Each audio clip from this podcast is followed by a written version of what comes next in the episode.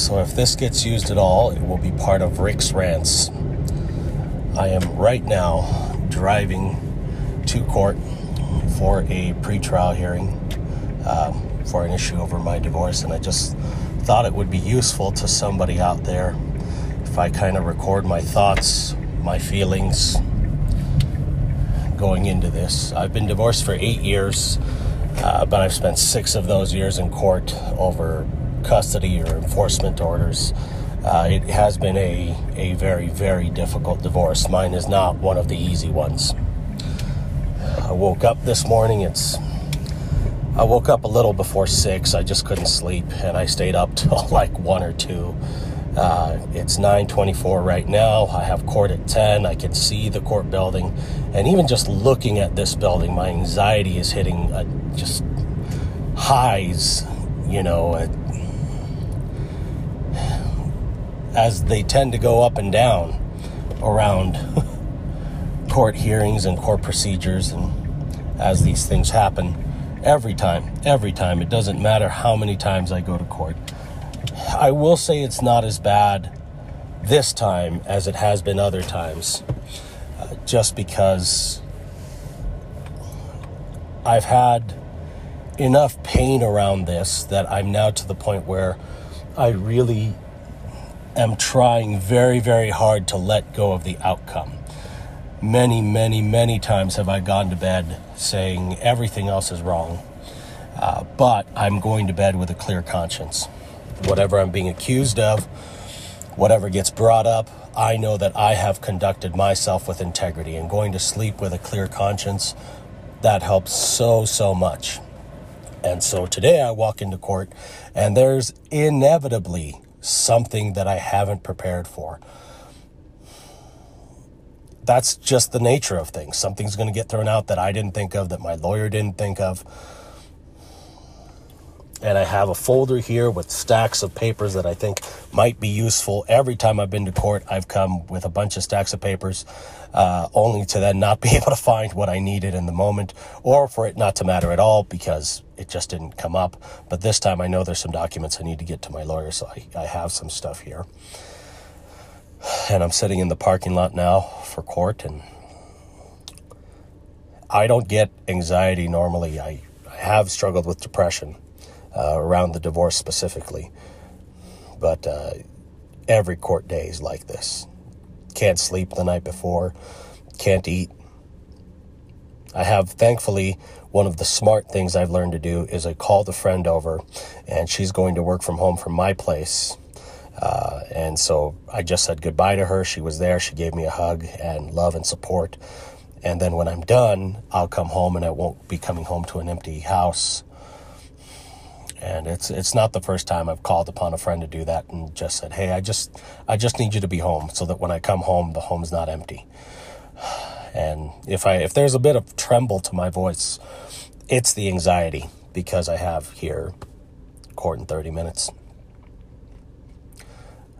but I'm trying to find peace in the fact that I'm really just along for the ride. The outcome at this point is is not in my hands, really. That's about the only way I think you can find peace in these things is you conduct yourself with integrity so that you can go to bed with a clear conscience.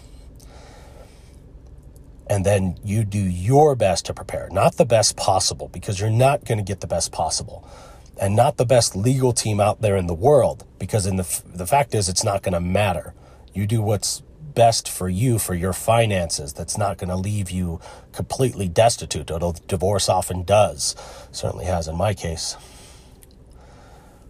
So here i am. And i'll be honest i'm afraid to walk inside even knowing that. I've spent so much time reading books on Stoicism, Seneca, Epictetus, Marcus Aurelius, trying to learn to be okay with things, to just let go of the outcome of things. Like that saying in Alcoholics Anonymous, right? To let go of the things you can't change. Because I've done everything I could. So I have nothing to be ashamed of. And some of this, admittedly, is a pep talk to myself right before court here we go. So I've been here in the courthouse for a while now. I'm pretty stressed out. I uh, have to be quiet because the other party showed up and they're on the other side of of me and elevators are going off. Hopefully one of them will have my lawyer in it. Uh, they haven't materialized yet. But um, I'm super anxious, super anxious. So much anxiety right now. I just did a heart rate uh, test on an app I keep on my phone. And last time I did it, I was in the 80s. I usually do a few of them a month, and I'm usually in the 80s. Last time I was at 87. Uh, right now I'm at 109. I wonder what it is now because the other party just walked in, so I'm sure it's even harder now, higher now.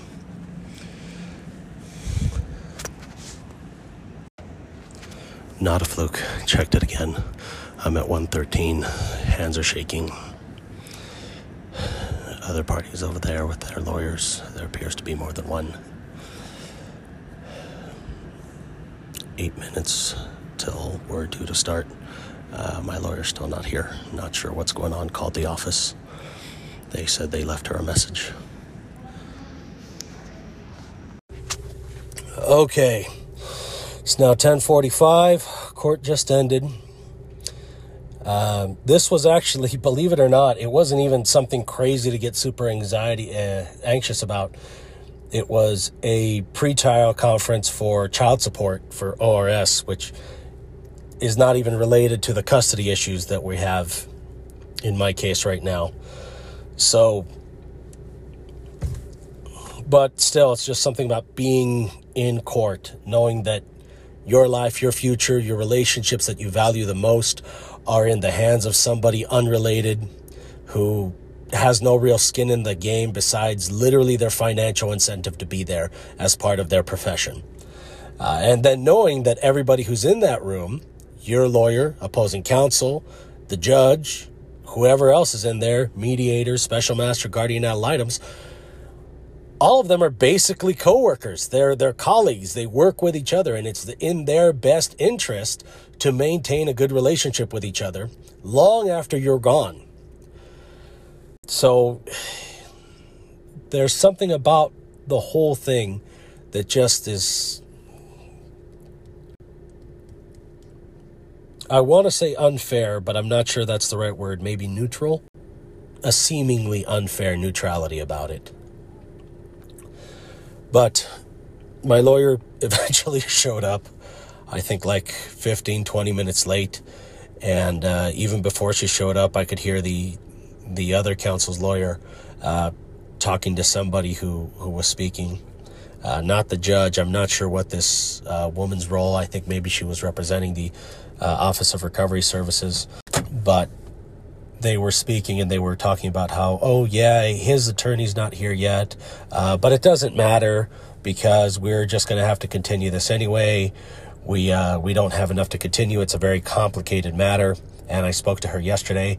And that's frustrating for me because I'm sitting there going, I didn't know you spoke to her yesterday. What got said? And so my attorney came in. And I will say this I've switched attorneys. Um, my old attorney was just a he was terrible wouldn't return any phone calls wouldn't return emails. He was off. But anyway my attorney now she's a she's a woman and she's when she's on it she's on it. When she decides something's going to be a certain way though that's just the way it's going to be. Even if i don't feel that's the best thing for me which i don't care for but i do like that she's when she's on it, she's on it. And afterwards, she sits me down and she says, Look, these new laws got passed. Your case has been kind of stagnant in court for almost two years, um, which is how long I've been without my daughter coming home. And that's difficult. Um, but she explained to me some of the things that got talked about, how now we have all of these new deadlines because all these laws got passed as a result of some representatives who said that divorces were taking too long. Uh, and I'm sure that's because people complained that they were taking too long. And because of that, now there's all these new deadlines saying when things have to happen. But the flip side of that is now I you may have to come up with ten thousand dollars on the spot because if you know four months down the line that's like hey we're not going to postpone this any further there are no more postponements this needs to proceed okay then you have to go to trial and if you have to go to trial then guess what you have to come up with 10 grand to pay your lawyer again these same neutral people who have a vested interest in a relationship with each other so yeah, the whole thing's frustrating. I use my heart rate monitor on my phone a few times leading up to it, and uh, my heart rate in uh, last month was in the low 80s, high 70s. I went back and looked at it. I had a few from the same day, and it was like 81, 82. Then a couple hours later, it dropped to like 70. Then I would eat something, and it would go up to like 80, uh, 85, 87 and here just sitting in court just waiting for it i was at what was it it was 10 something then it went up to 115 then it went up to 121 and here i was the whole time just uh just waiting just waiting for a hearing that wasn't even that important giving myself a heart attack this is what court is like ladies and gentlemen uh, but then you get out and hopefully you have a decent lawyer who is able to explain to you what's happening. And now I'm sitting in the car contemplating what's been decided. All these people who get to decide the future of myself, my family, my relationship with my children, how much money is going to be spent.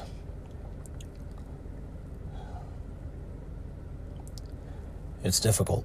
It's difficult. I'm very, very glad that after this, I'm not just going home to an empty house, or when my kids were younger and on summer break, that I'm not just going home to take care of them, that I have a friend waiting for me at home, that I can get a hug and and be sad.